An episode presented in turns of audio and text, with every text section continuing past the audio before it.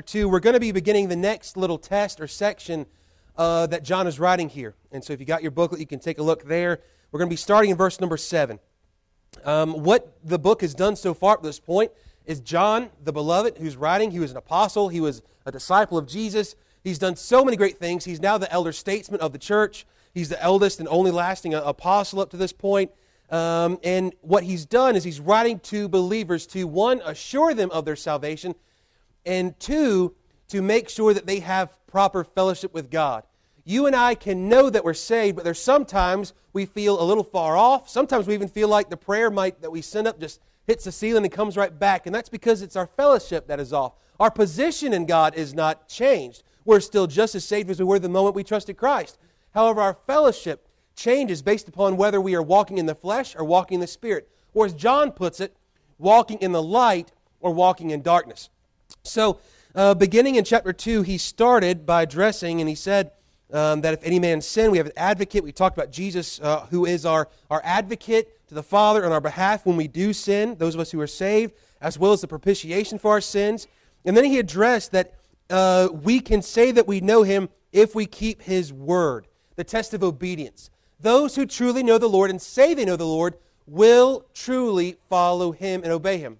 Now, we talked about it does not mean that we won't slip up. It doesn't mean that we won't have a sin or, or, or still have that struggle. You and I will have the struggle with sin until we put off this flesh and we go on into eternity.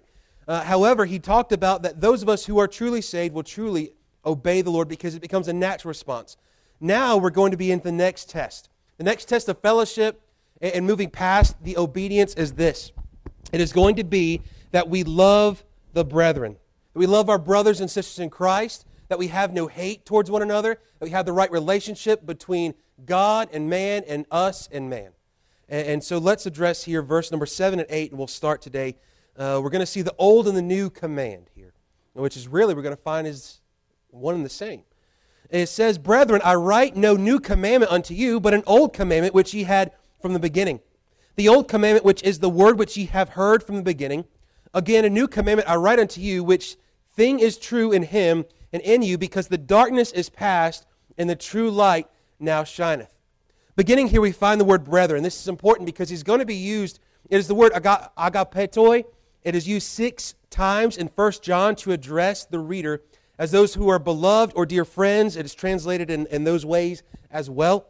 You can follow it through over the next uh, several chapters and find where you see uh, beloved or uh, little children, um, you know, that, that sort of thing. It's showing this term of endearment. The word itself is the clue of understanding the next section, though, the section that we're going to be dealing with today. Because the word is agapete, uh, ag, yeah, I'm going to get it out this morning, agapetoi. It is the verb form of brethren, is showing a specific people, a multitude. It is showing that they are beloved, that they are his little children. It shows that they are loved not just by God, but by uh, him. It shows this term of endearment. The word itself is of love, and that's what he's addressing as we go through here. He's going to say in verse nine and ten, uh, light, and if he, if he that saith he is in the light and hateth his brother is in darkness even until now. He that loveth his brother abideth in the light, and there is none occasion of stumbling in him, but he that hateth his brother is in darkness. And so we're called to have a love.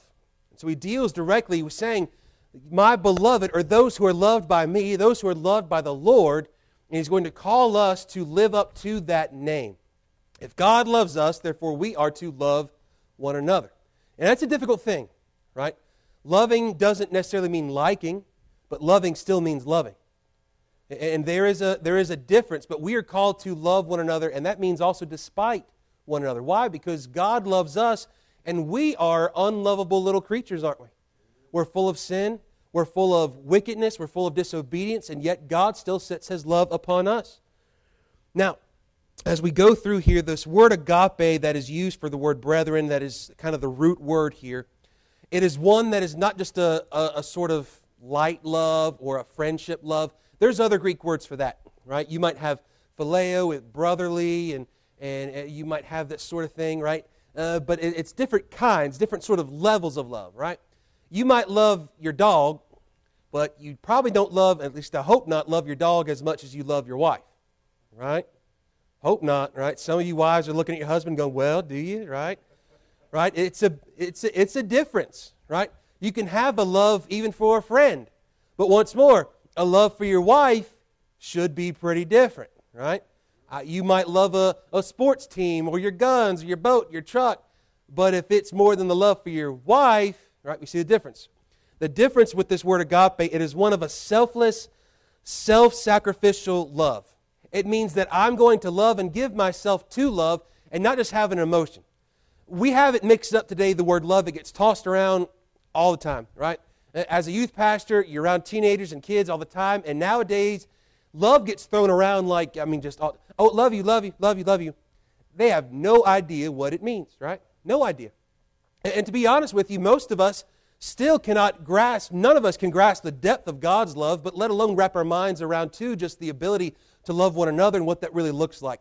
We often say we love each other, but we do so with a different motive or different um, a different thing behind it. We want it for ourselves, and that's not true love, is it? You might have emotions, but emotions does not equal love. You might have warm, fuzzy feelings and butterflies, but that still does not equal love. Love means that you will sacrifice, no matter if the other person is sacrificing or not, whether you're getting along or not, whether you like them or not. A love that sacrifices, and we see that God demonstrates this. He demonstrates what real love looks like. We know that the Bible tells us in two places that God is love, and here in First John that God is light. We're going to see here in a little bit how the two do go hand in hand. But God being love demonstrates it, according to Romans chapter five, verse eight, that while we were yet sinners, that Christ died for us. Is there any greater picture of love than God the Father, seeing all of creation, who does not love him back, though they should, and they have gone wayward in their sin and their transgressions against his holiness, and instead of crushing them and obliterating every single soul, instead what he does is he sends his son, Jesus, who was born in the form, uh, born of a virgin, putting on flesh, uh, God in the flesh, who comes and is uh, living in perfect obedience of the law, loving Uh, his mother and his brothers and his sisters and all those around him, keeping all the law, and would then die self-sacrificially, giving himself where he who knew no sin became sin. He who had never sinned literally had all the wrath against sin placed upon him. That is what sacrifice in action looks like. That's what real love looks like. Not only do we see the love in Jesus' life and his death, we see it in his resurrection, we see it in the fact that he's coming back again. The way that the Lord loves us, the way that Jesus loves his church, it is given as a, a bride and a bridegroom, that he is going to come back for us. If he's coming for us, so we might have that marriage feast and, and be with him and be, so shall we ever be with the Lord. If he's going to do that, what does that also tell us? He loves us to the end. He didn't just love us enough to die for us and to raise from the dead, but he loves us enough to come back and to draw us unto himself, that we would be his bride, and that we would be pure and perfect before him, and that we would be worthy of him, and that we would be able to dwell with him and enjoy him forever. That's what love looks like. Now, the ones that are reading this, when they read the word, they're going to know a couple of things. They're going to want to know, one, that they are beloved or loved by John because of the way he's addressing them. Right? It, words do matter. Right? Now, you can say, I love you all the time and not mean it or not show real love. However, when you use the word love, there should be real meaning and real things behind it. It, you, it should be conveyed, right? You might go, well, that's not very loving, or your tone doesn't say you love me, right? Or your face doesn't say you love me like you say, right? And now here, they're going to know by reading this, John loves me, but even more so, Jesus loves me because I'm loved by the Lord. And to have true fellowship, we have to have the love of God. John knows this. He's already expressed this in just the previous couple of verses. In chapter two, verse five and six, he says, But whoso keepeth his word, in him verily is the love of God perfected. Hereby know we that we are in him. He that saith he abideth in him ought himself also to walk even as he walked. Because we have experienced the love of God, it is being perfected or worked out in our heart to bring us to maturity, to, uh, to a fullness of our Christian walk and faith. And it shows as well that we're to be known by this love. We're to known, we are to be known by the world that we love each other, that we love God, that we love His Word. I would say that most people in the world would look at the church today and say, I know what they hate, but I don't know what they love.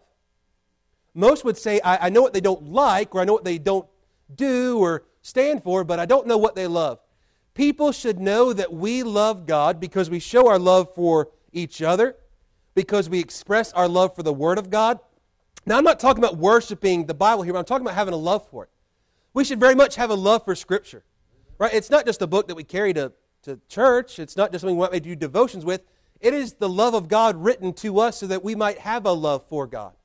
It is God addressing and revealing Himself to us so that we might know Him.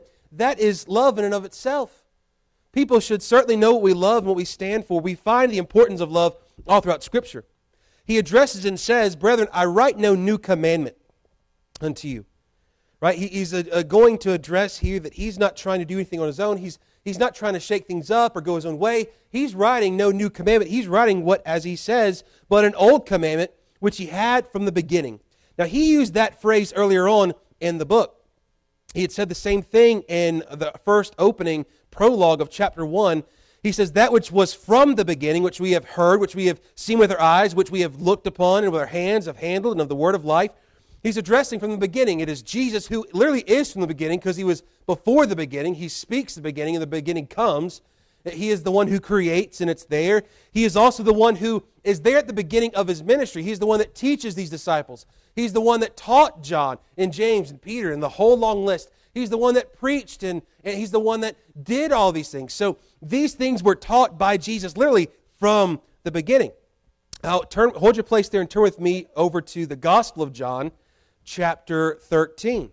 Gospel of John chapter thirteen. We're going to find a little bit about what he's talking about. John thirteen, verse thirty-four and thirty-five tell us this. Jesus speaking here and teaching his disciples, and he says, "A new commandment I give unto you, that ye love one another as I have loved you, that ye also love one another. By this shall men know that ye are my disciples, if ye have love one to another." Now Jesus writes it, and he says it as he's speaking to them, that it is a new commandment because they had not quite heard it put that way for, uh, before. They had heard about they, they should love each other and that we're commanded to love God and that sort of thing. But here he says, "A new commandment I give unto you, that ye love one another as I have loved you." Well, how did Jesus love them? Jesus did not get carried around on, uh, you know, this big kingly, carried by all of his disciples on this giant throne on this earth. No, he walked and humbly walked beside them. He went through the highways and the hedges, and he went to the untouchables and the unlovables. He's the same one who literally, before he dies, washes the feet of the disciples, even those who will scatter, even those who will betray him, even those who will uh, um, deny him.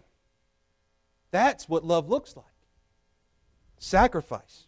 And he says, "If I have loved you, and as I have loved you, you're to love one another." And he says, "By this command, by this action, men shall know that you are my disciples, if you have loved one for another." The best way to show that you're a disciple of the Lord is to, one, as he's already addressed in First John, obey the Lord, and second, love the things and the people of God. To love one another, to express that love.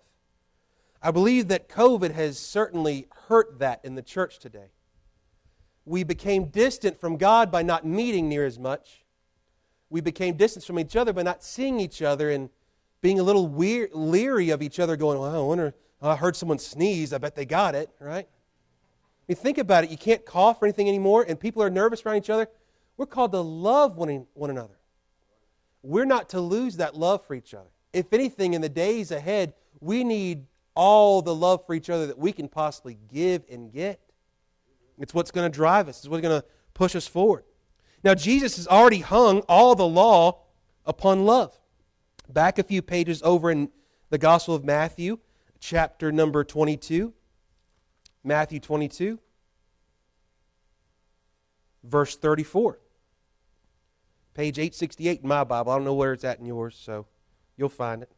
Matthew twenty-two, verse number thirty-four. It says, "But when the Pharisees had heard that he had put the Sadducees to silence, they were gathered together." They're coming to try to take their shot at Jesus. It says, "Then one of them, which was a lawyer, asked him a question, tempting him and saying, Master, which is the great commandment in the law?" Meaning, out of all the six hundred plus commandments that we've got in the Old Testament here, which one is the one, Jesus? They're thinking, oh, we got him now. And here's what Jesus says.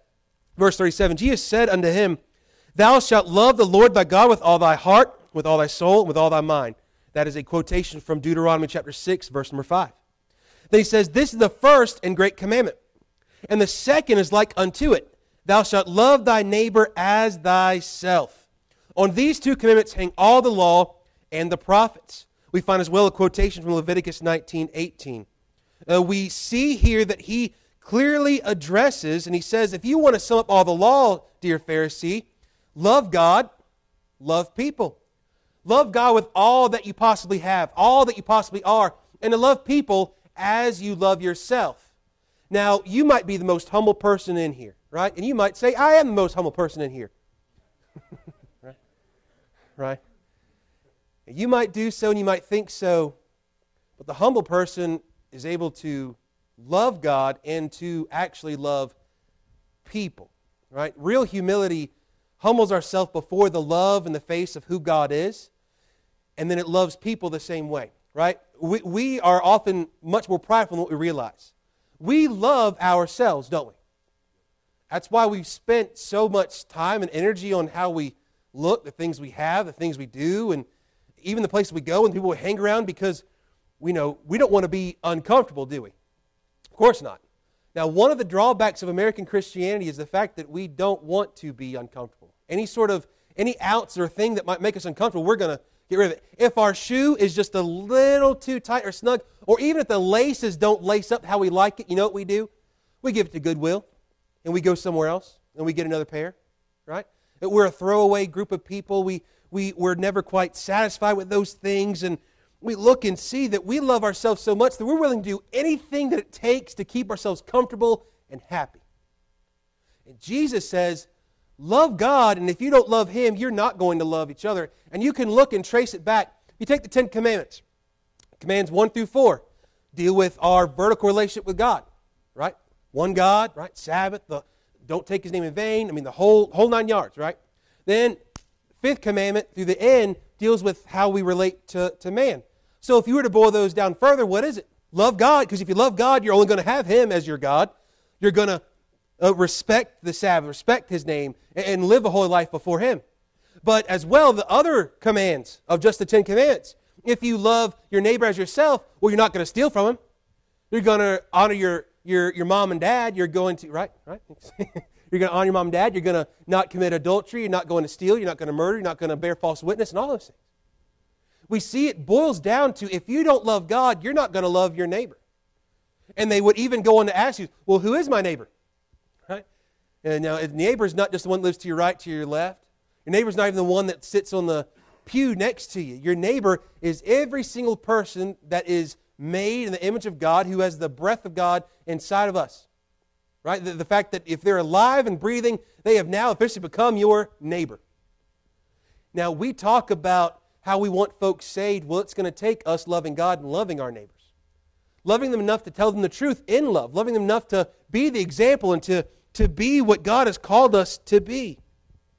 I believe the reason why we don't see enough love in the world is because we don't have near enough love for God in our own hearts.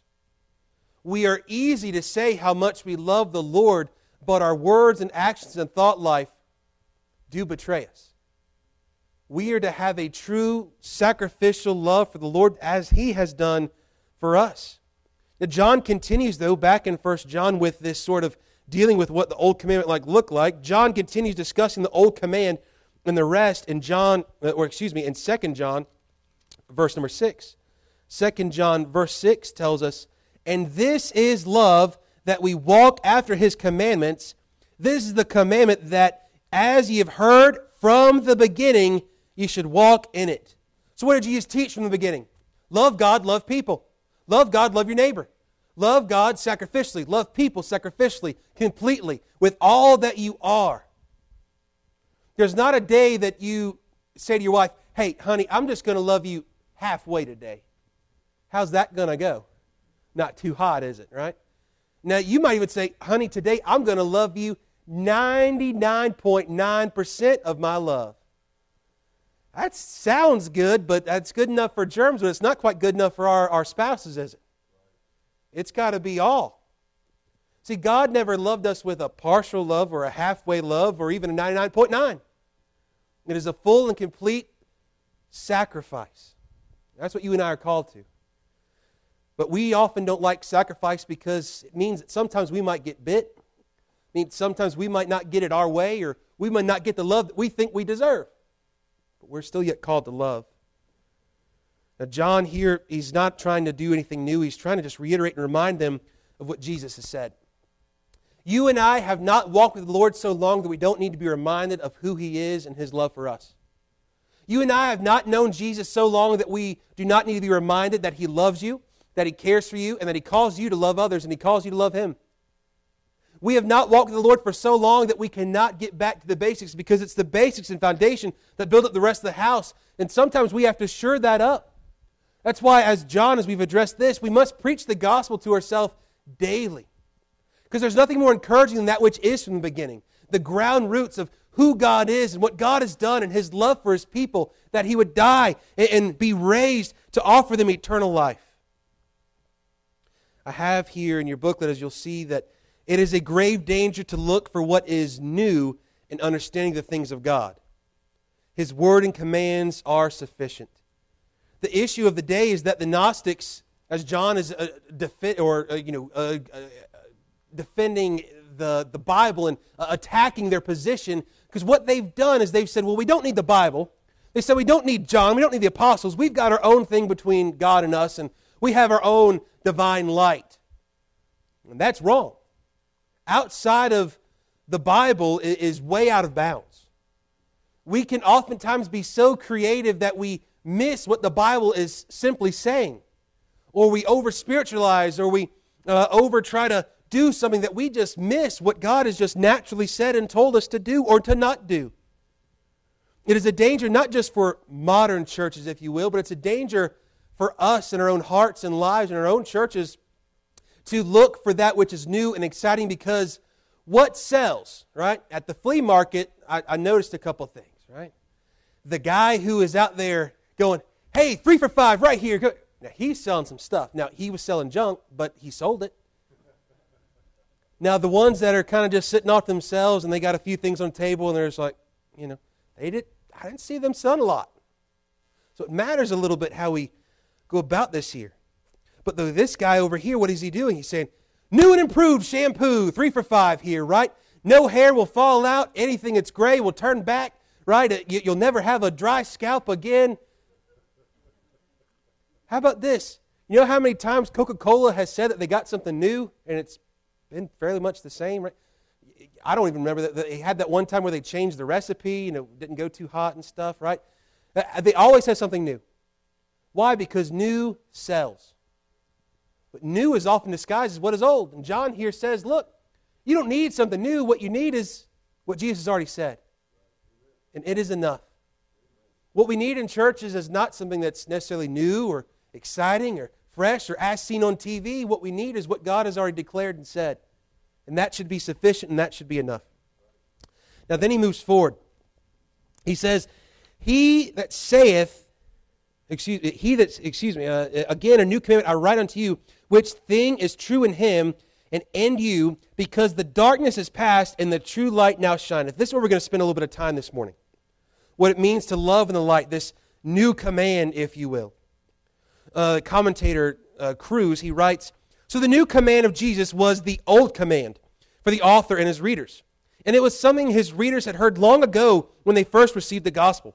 The striking juxtaposition of what appears to be contradictory statements, then, is the author's way of saying that he is not imposing some new, novel obligation upon his readers, but only recalling them to what they have known from the very beginning of their Christian walk.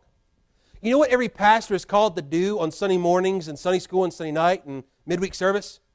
Not to give you anything new, but to give you what has already been said. However, we're called to give you what we refer to in our world as fresh bread. Fresh bread means that I've spent time, and every pastor spent time that week praying, studying, preparing, to give you fresh bread. But the fresh bread always comes from the Lord. It always comes from His Word. Why? Because He's the bread of life. He's the one who gave manna to the children of Israel in the wilderness. They didn't have to do anything. They didn't have to go out and tilt the ground for it. It was there, and they went and collected it. But what happened to them is they got tired of it. And they said, we've been eating this literally heaven-sent bread every morning that has supplied our every need. We want some quail, right? We want some meat. We want something good. And says, God said, okay, I'll send it to you since you're ungrateful for literally bread that comes from heaven. And they got sick and died. Many died. We think we're not so far removed from that mentality, are we? Right? What we want in our church is we want the new, the exciting. We want the new, fresh message. And I know, uh, I got this from, from Pastor Paul. You know, Baskin-Robbins has thirty-one flavors for a reason. I'm not everybody's flavor, and I get that, right? As long as ice cream is biblical preaching and teaching from God's Word, okay, find your flavor, okay? But at the end of the day, if you have a pastor, a preacher, or an author who says, I've got a new word from God, go ahead and mark it. They are a liar, and they have nothing new to say. If I have something new to say and it's not in the Scripture, or nothing. And at the end of the day, if all that happened here was that we opened up God's Word and expounded it, we got what we need. That's our bread. Now, for the Israelites in the wilderness, what happened for them? They wanted something different. Why? Because they were even used to Egypt where they had dates and nuts and all this stuff, right? They had all kinds of things. And they get out there in the wilderness and we've got just this bread that God literally sends to us by His divinity every single morning. They said, we want something different. It, it was not fresh for them anymore. However, that bread was fresh every day, every morning. And every time we open up the Word of God, what is it? Fresh. It still is. It always will be. And so what John is doing here to the reader, not just in the first century, but to you and I, is he's saying, you don't need the new and improved because there's no new and improved Bible. Sorry, Mormons. It's not there. The, the new and improved is really just the old and still fresh. Right? You know this. The, the blood of Jesus is still just as fresh today to save souls as it was the day that He died. The resurrection is still just as powerful and fresh as it was the day that He rose from the dead. And the day that you got saved should still be just as fresh today. Sometimes many of us sit inside a church and sit on a pew for so long that we're like an open box of or bag of chips or crackers that gets left open on the counter for a few days. What happens? It gets kind of stale. It loses its crunch. It loses its taste and flavor. And what do you do? You feed it to the squirrels and birds because you don't want it no more. I think many of us have gotten that place because we get over and over and over again of what God says. And you know something? I'm not here to give you anything new. I'm here to give you what God has already said. That's the fresh bread. The fresh bread is the old bread from what Jesus gave to His disciples, what the apostles have written through the power of the Holy Spirit, and what God has given. It is fresh, fresh, fresh. Now, the new command that He gives is really just the old command of Jesus, but John is reminding the reader so that it would remain new and fresh in their hearts. The reason why you and I might schedule and have revival meetings or camp meeting or tent meeting or there's a million different kinds of meetings that they have. It's all the same thing. The reason why we have that is because we need some freshness. Because there is that time where you and I, much like Israel, keeps chewing and chewing and chewing and we go, well, I'm taken care of. My needs are met, but I sure would like some sprinkles, right? I sure would like something different. But we need what God says. God's Word should be fresh every time. And if we are true followers of Christ, we should be asking God, if we feel a little stale today, which you very well might, because even the preacher gets stale sometimes. Y'all got to listen to me, right? Y'all know. It, it, it happens to all of us sometimes because we get so used to walking and we get used to it. And we're chewing the same thing over and we go, well, I've read that before. And we skip over the genealogies or we skip over, well, I've read John three before. Right? Well, I know this verse. Uh, skip over that. Uh, you know me. There's nothing new. I've read this three times already. Read it a fourth. It'll be just as fresh, just as good. The Bible is like your favorite restaurant, right? No matter what anybody might say against it, you love it. And when you go, you love it every time. The service is great. The, the chips and salsa are perfect, not too salty, not too spicy, right? Just the right amount of cilantro and everything else. It's all right there. No matter what anybody says, you love it. The world will tell us that this is not fresh. The sad thing is that we have many churches that say it's not fresh. We need extra stuff, and that's just not the case. John said this some two thousand years ago, nearly, and it's still true today. Love and light, as we're about to see, go perfectly hand in hand. Because the darkness is past and the true light now shineth. Uh, many times when darkness is mentioned in the Bible, you know what else is mentioned? Light. As we've been talking about through the book of Genesis, and we've made it incredibly far so far, all right? So if you, you, you know, I'm just kidding, we have not. But come Tuesday night and find out where we're at. We've been dealing with the issue of before day one, we've got darkness and a void earth that's formless and shapeless.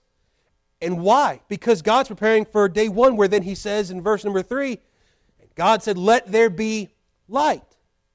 And so where we find someone in darkness, you also find the light. There is this counter going on here. He says, because the darkness is past and the true light now shineth. You and I are called to walk in this light. I want to read for you a couple of verses out of Ephesians. Real quick, I got a couple minutes. Ephesians chapter five, verses one and two tells us, be therefore followers of God as dear children, and walk in love, as Christ also hath loved us, and hath given himself for us an offering and a sacrifice to God for a sweet-smelling savor. And then verse eight, for ye were sometimes darkness, but now are ye light in the Lord. Walk as children of light. We are to walk in love, and we are to walk in light as he is in light. Why? Because God is love, and God is light. He is self-sacrificing, absolutely all that love is. We cannot even begin to understand the depth of God's love and all the ways in which he expresses it, nor can we understand his purity and holiness and all of his light. But we are called to walk in both, because if we are truly his children and abiding in him, as verse number uh, six tells us, then that's what we're going to do, to walk in love and to walk in light. We will not walk in love if we're not walking in light. We will not walk in light if we don't walk in love. The two must be together. Uh, Cruz also writes, the darkness is passing away because the true light has begun to shine. The true light here is best understood to refer to Jesus Christ himself. In the fourth gospel, Jesus Christ is the true light coming into the world, which the darkness cannot overcome. You can see that in John chapter one especially. Chapter eight. Where he addresses and says, I am the light of the world, and he continues to talk more uh, in the Gospel of John about the importance of light. But there can be a little doubt that the true light that is already shining in First John chapter two, verse eight, is a reference to Jesus Christ also, even though uh, the explicit identification is not made. It is clearly showing us that Jesus is the true light that now shines. You and I are, were called the light of the world from Jesus. He said, I'm the light of the world, and he says to his followers, you're the light of the world. What does that mean? Can we both be the light of the world? Well, the idea here is that Jesus is the light source. He is the light itself. If anything, he is the, the way that we might understand it according to the luminaries of the world or the solar system. He's the sun. We're the moon, right? Y'all know that the moon is not made out of cheese. I, I, I thought it was for a long time. It's not. It's made out of a big old round rock that's got a bunch of dents in it. And you know what? It has no source of light by itself. What does it do? It literally reflects the sun to us. So when you see the light of the moon, what are you seeing? You're seeing the light of the sun off of the moon. There's your science lesson, right? We see, though, that's what you and I are called to be. We live in darkness, yet we are called to be light. Yet we don't have the source of, we're not the source of light ourselves, but we get it from another source, and that source is Jesus Christ, the true light that now shines. Jesus is that true light. Christ is the true or real light, of which physical light is but a reflection. Just as he is the true bread and the true vine, according to John one nine, six thirty-two, and fifteen one, the true idea of light, vine, bread, et cetera, is the heavenly reality. The earthly material things which we call light, vine, bread are copies of the true. We can see that in the references there in Hebrews. So the new command remains new, because it belongs to the new age which has been ushered in by the shining of true light. John is dealing with this because those Gnostics believed in that century that they had the true light and that only they could have it. That same mentality is very well alive today as well. There are many who say, I've got my own thing with God. You don't. Outside of the local church, under the biblical authority of preaching, you've got nothing going on. You don't have your own divine light, your own divine way. You don't have your own thing with God outside of Scripture. What you have is a false religion and a false hope, and you actually worship yourself. So here we see the importance of this light, this true light, that we are living in a new age of enlightenment in the sense that we have the light of the gospel, the light of our conscience, that the Lord lays the law upon our hearts, that we have the Scripture that is here to shine a light into our hearts, to take us from darkness into light. Because Jesus is the true light, we are reflections of Him. And if we are truly in the light and following His commandments, then we will walk in the love which He has demonstrated and declared to all men. And as He's going to deal with uh, in verses nine through eleven, which we'll get to next week. Sharon was right. Light brings love. And love shows light. Would y'all say that we live in a sinfully dark world? Of course you would, right? But naturally, we look and we see it. It's all around us. Those of us in the light can see that it's dark, but those in the dark are literally blinded. They've been blinded by the devil, blinded by their sin, blinded by the world. They're living in darkness and then blinded. It's doubly blind. They don't know it's dark. They think that's the way the world is, and when we have our little bit of light shine like a candle in a window uh, in a city on a hill, it, it blinds them. They either hate it and, and go against it, or it draws them like a, like bugs to a you know your front porch at night, right? When that light's on, it just they go oh overwhelmed by the love and light of God. As we're going to see even more so next week as we go, and we we find this truth that if you say today that you have the light of the Lord, or that you're walking in the light, you will also have the love. And we demonstrate our light by our love. And I would ask us today, as we bring this to a close, are we truly following His commands? Are we truly living in love and in the light? I pray that we would. If there's anything that this world needs today, it is to know the love of God and to have the light of God and His Word spread throughout, that the light would overwhelm the darkness. We have allowed the darkness to overwhelm the light. And as we talked about, the natural law is if you have this dark room and turn on one light, it's no longer dark. We need to walk in the light and to share the love of God and let God take care of the rest. God will bless our faithfulness as we are faithful to Him. Let us pray. Our Heavenly Father, we thank You for this time. Thank You for Your goodness, Your grace, Your faithfulness to us, Lord.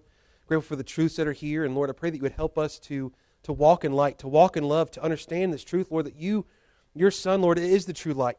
Lord, it's the true light and the fresh bread that we find in the Scripture. We find our hearts today. And as we gather and prepare our hearts now for this worship service and this time, God, that You would prepare our hearts to be clean before You, to be able to worship You with pure hearts and motives. Lord, that we would uh, not do so to, to be seen or heard of men, but we would do so that we might be able to come to Your throne and that we might know You and have fellowship with You.